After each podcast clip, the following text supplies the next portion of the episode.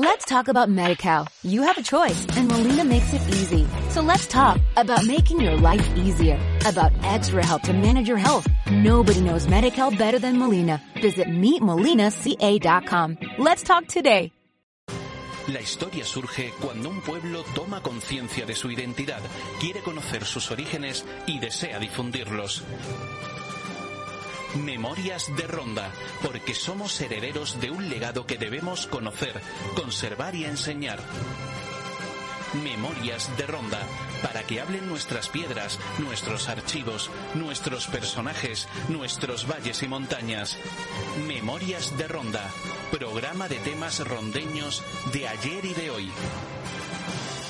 Iluminando el pasado para saber del presente y proyectar nuestro futuro. Faustino Peralta, cronista oficial de la ciudad de Ronda.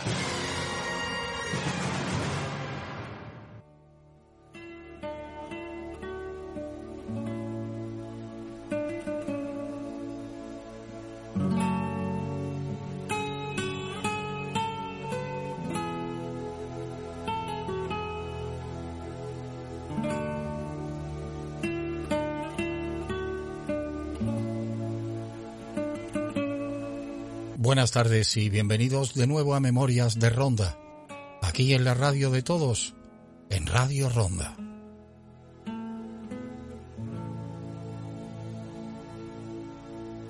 Cuando iniciamos esta serie sobre la identidad rondeña, decíamos que Ronda no solo es un paisaje, unos monumentos, unas calles, una serranía. Ronda es mucho más, es una cultura, es una estética, es una historia. Una ciudad tres veces milenarias, excitante, fantástica y exótica, que ha aportado mucho a Andalucía y a España. Una imagen que fundamentalmente se identifica con nuestra cultura, nuestra historia y etnografía, y con la época romántica.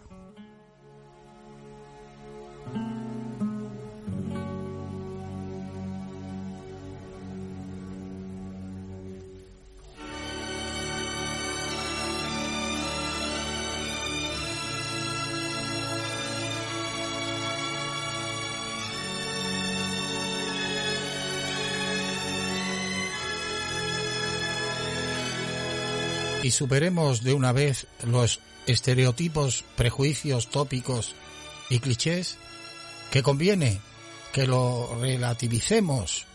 Está bien que hagamos unas revisiones críticas, pero que sepamos que en muchas ocasiones estos se han exagerado y se han hecho caricaturas con el interés de producir por parte del detractor unos determinados efectos negativos y que nos sintamos mal incluso por ello.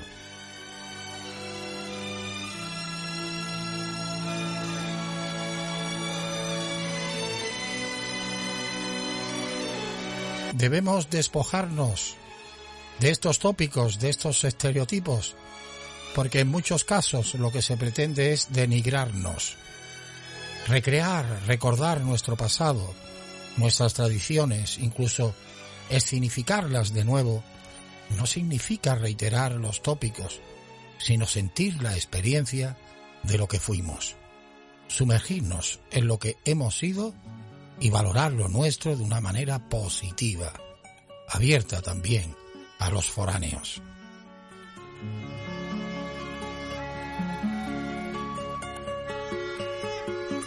Y existen también otros factores que podemos considerar en cierta manera culturales o etnográficos, y que se refieren a los sentidos. Un olor, un paisaje, un rincón, una ventana, una puerta, un perfil, una arquitectura, una estética, una artesanía, un producto, una indumentaria popular propia, una música, un color, un sabor, una gastronomía, un espectáculo, una textura, una tradición o costumbre, un rito, una celebración, etcétera, etcétera. Todo ello forman parte también de nuestras señas de identidad y que además estamos obligados a conocer y detectar, porque son nuestras y conforman nuestra personalidad, lo que nos hace distintos y forman parte de nuestro bagaje etnográfico y cultural, de lo que es imprescindible tengamos conciencia de ello.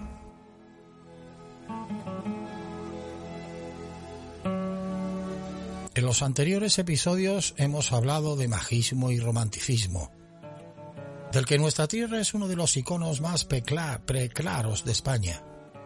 Hemos hablado de lo que Ronda representa en el mundo de la tauromaquia y en el flamenco. Fundamental en la génesis de estas dos expresiones artísticas tan definitorias de Andalucía y de España. También de lo que Ronda ha aportado la conformación de Andalucía y del perjuicio y daño que se le causó con la división provincial de 1833.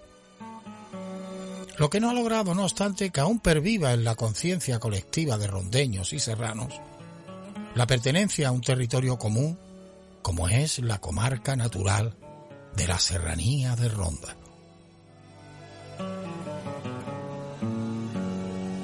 Y también hemos realzado la importancia de la Real Feria de Mayo de Ronda, fundada en 1509, y la gran festividad de Andalucía durante más de tres siglos, hasta que llegó la de Sevilla, ya en la segunda mitad del siglo XIX.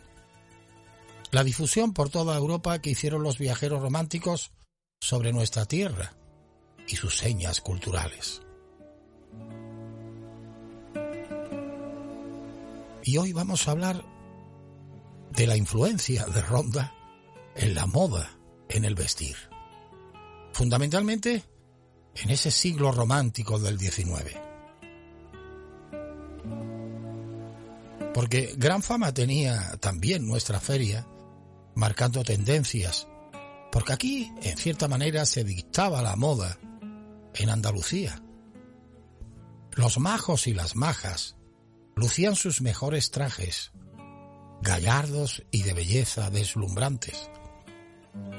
Los propios viajeros y los militares ingleses frecuentemente adquirían trajes de majos para integrarse mejor y pasar desapercibidos, aunque mal lo disimulaban, incluso cuando iniciaban su largo trayecto hacia Ronda. Deberíamos tener en cuenta que la palabra majo viene de mayo.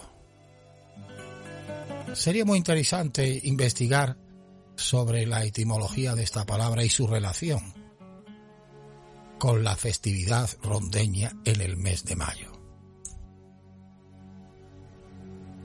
Pues bien, todo esto tiene su origen y luego su fijación porque en nuestro país se despertó un sentimiento de rebeldía ante la invasión cultural, económica y más tarde política y militar con la guerra de la independencia que hizo que la propia nobleza comenzara a cambiar su forma de vestir adoptando el majismo o moda goyesca. Se trata de un movimiento que supuso un acercamiento de las clases privilegiadas a los usos y costumbres del pueblo llano. Las, las prendas se confeccionaban con tejidos de gran calidad, coloridos y vistosos, sedas, terciopelo, tafetanes de algodón, etc. También proliferaban los adornos, borlas, pasamanerías y alamares. En los cuadros de Goya que el rey Carlos IV le encargaba sobre escenas populares y a las que era tan aficionado, se pueden ver claramente ejemplos de lo que decimos. El vestido de la mujer se componía de una basquiña, falda y un monillo o chaquetilla fracada. Tiene el pelo una caramba de cintas de seda o cofia y redecilla o madroñera para sujetarlo. El traje del hombre estaba compuesto por jaqueta o chupetín, también el marsellés, el calzón, las medias de seda, zapatos de villa grande y cofia o madroñera en pelo. Y este majismo o traje goyesco femenino es el que Ronda adopta como típico para la celebración desde 1954 de la tradicional y dieciochesca corrida goyesca en nuestra plaza de toros, convirtiéndose en el traje típico de la mujer rondeña para la feria de septiembre. Aunque este traje solo lo usan las damas que han sido nombradas para tal ocasión. El majismo fue desapareciendo en España en el primer cuarto del siglo XIX, pero en Andalucía y en la serranía rondeña prácticamente sobrevivió con las lógicas alteraciones durante todo el siglo, convirtiéndose con el tiempo en nuestro traje típico popular, principalmente debido a la difusión que de él hicieron los viajeros románticos y su identificación con el bandolero y o contrabandista que campaban por nuestra serranía, en el caso del traje masculino. A esta propagación hay que añadir la repercusión que las bailarinas y bailarines andaluces le dieron al traje de majo en las representaciones de los bailes boleros que realizaron por toda Europa a mediados del siglo XIX. No hay que olvidar que en aquella época España y especialmente Andalucía estaban de moda en el mundo y Ronda y la Serranía eran uno de los símbolos más preclaros, como hemos dicho, del romanticismo. Y según avanza el siglo XIX, se acrecienta la influencia francesa. Esta vez sí, en la moda española. Pero lo castizo siguió manteniéndose en nuestras sierras. Y es de esta manera como los trajes de majos serranos se convierten en el traje identificativo de nuestro territorio. Y por tanto, el que debemos usar en la recreación histórica de la época romántica que se lleva a cabo en esta grandiosa fiesta cultural que es Ronda Romántica.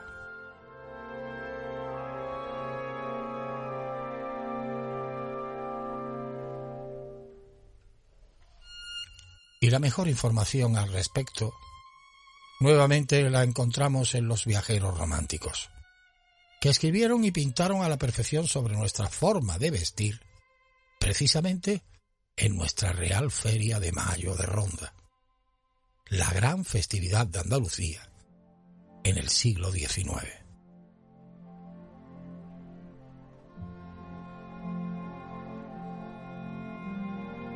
Charles Rosford Scott. Viaja hasta Ronda en 1825 y nos dice, la feria anual de Ronda, que se celebra en mayo, atrae a una sorprendente masa de gente de todas las zonas del país y constituye una oportunidad excelente para examinar las peculiares vestimentas de las diferentes provincias, así como para observar los distintos caracteres de sus habitantes. El traje regional es, sin duda, el más apropiado, ya que no sólo les cae de maravilla a los bien formados, sino que disimula los defectos de aquellos con los que la madre naturaleza ha sido menos dadivosa, haciéndoles parecer fuertes y bien hechos, o para emplear sus mismas palabras, bien plantados, cuando en realidad las débiles piernas bastante tienen con soportar el peso de sus deformes cuerpos.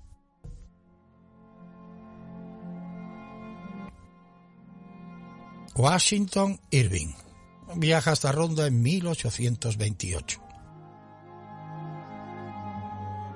Hermosa plaza de toros, muy grande, con dos pisos. Las orillas del río están llenas de chumberas, aloes, mercado grande, Hombres venden naranjas de gran tamaño y belleza. Montones de estupendos panes. Rebaños de negras ovejas y corderos. Majos. Capas marrones con terciopelo verde o granate. Pantalones morados o marrones bordados en verde, con botones negros o dorados. Fajas rojas, amarillas o blancas. Chaquetas con terciopelo granate en las mangas, colgantes y botones dorados, chalecos abiertos, con volantes fruncidos, camisas, algunos pañuelos bajo el sombrero.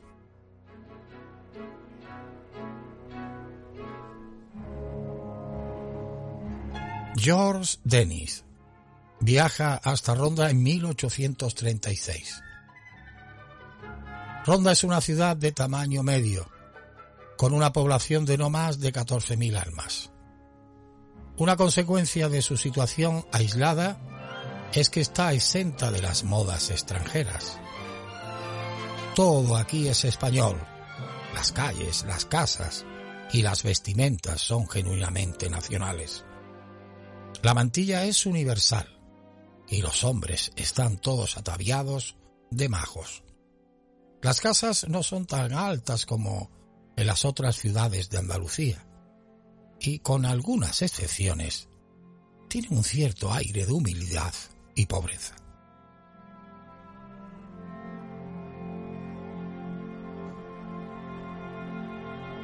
Anónimo. Viaja hasta Ronda en 1845. Y nos dice, todos se dirigían a Ronda. Había jóvenes muchachas y damas sentadas en mulas o borricos, a cuyas espaldas las tapaban abrigadas mantas.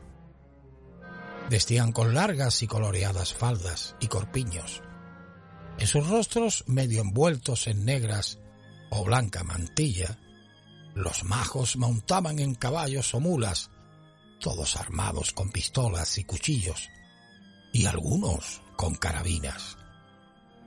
Llevaban chaqueta corta con numerosos botones, chalecos y anudada a su cintura la ancha faja roja, pantalones de cuero y largas polainas a las que llaman botines en lugares, en lugar de botas.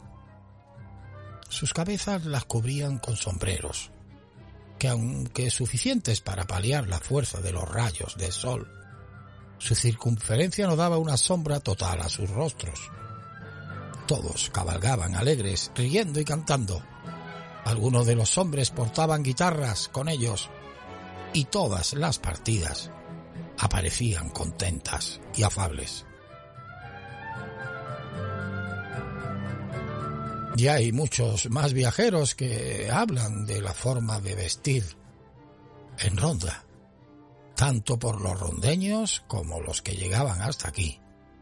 Y cómo no, por nuestra mujer rondeña. Andalucía y Ronda en particular se presenta para los románticos como, como el gran descubrimiento de una tierra cercana, pero exótica y sus personajes más identificativos o novedosos con respecto a su cultura se convierten en los protagonistas de sus narraciones. Elección lógica ante las novedades de tipos que nuestra tierra les ofrecía, como el bandolero, el contrabandista, el arriero, el torero, el serrano, los majos y majas, y que habían sido poco tratados por los escritores y artistas locales, tan solo por aquella literatura de cordel, tan del pueblo llano.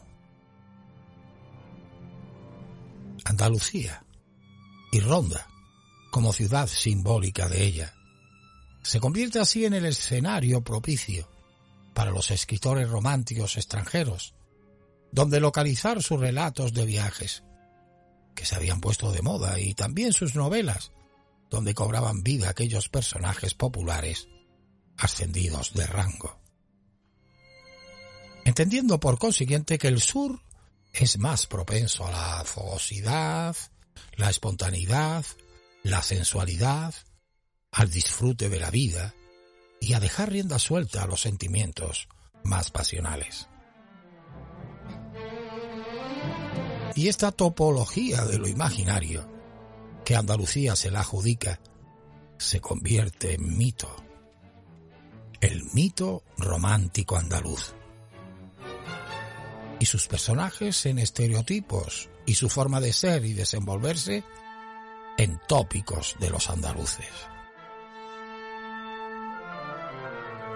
Se crea una imagen de Andalucía que ya no solo pertenece a la literatura, sino que también produjo unos efectos de identificación cultural, que además los andaluces en general aceptamos, especialmente las clases más populares, porque se veían reflejados en ellos, protagonistas nada más y nada menos de toda una literatura que a nivel mundial puso de moda nuestra tierra y sus personajes más singulares. Pero esta visión, como venimos diciendo, también creó, casi a partes iguales, en el gremio literario nacional y otros cenáculos, rechazo, porque esa identificación procedía desde la mirada del otro, y esa perspectiva identitaria debía abordarse desde dentro para que fuera legítima. En respuesta a esto aparece el costumbrismo español, que como ya sabemos y hemos dicho, produce efectos análogos.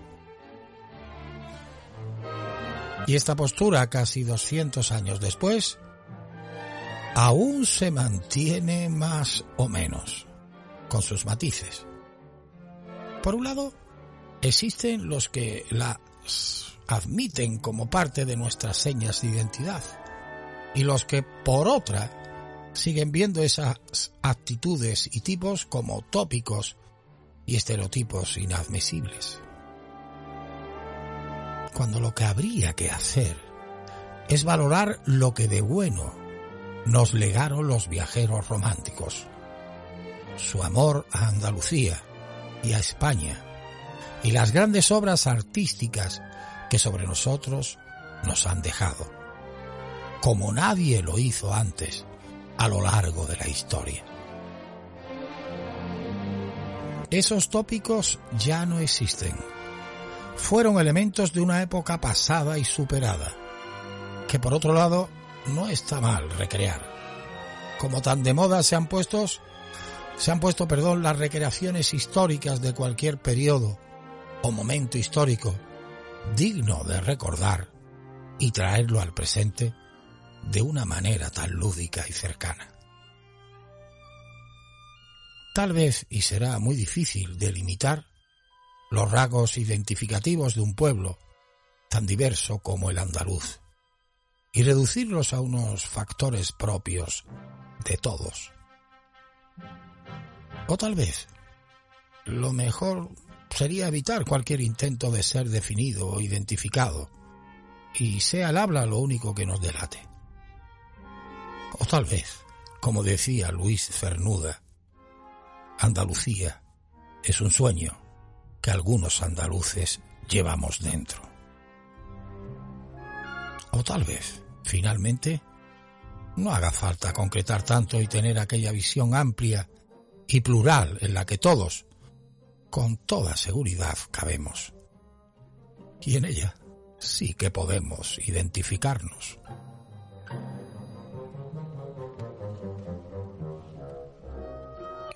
Pero una vez más se nos agotó nuestro tiempo, nos vamos. Continuaremos en el próximo episodio. Ha sido un placer como siempre y ya saben que pueden volver a escucharnos como podcast a través del Facebook y página web de Radio Ronda o a través de las plataformas de iBooks, Spotify y Apple. Podcast Memorias de Ronda. Hasta entonces les esperamos y no nos falten.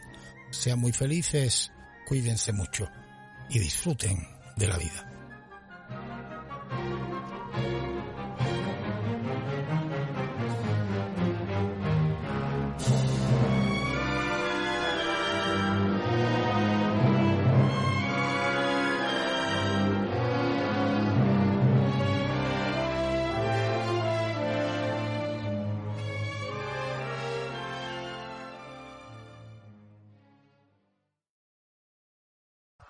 Let's talk about MediCal. You have a choice and Molina makes it easy. So let's talk about making your life easier, about extra help to manage your health. Nobody knows MediCal better than Molina. Visit meetmolinaca.com. Let's talk today.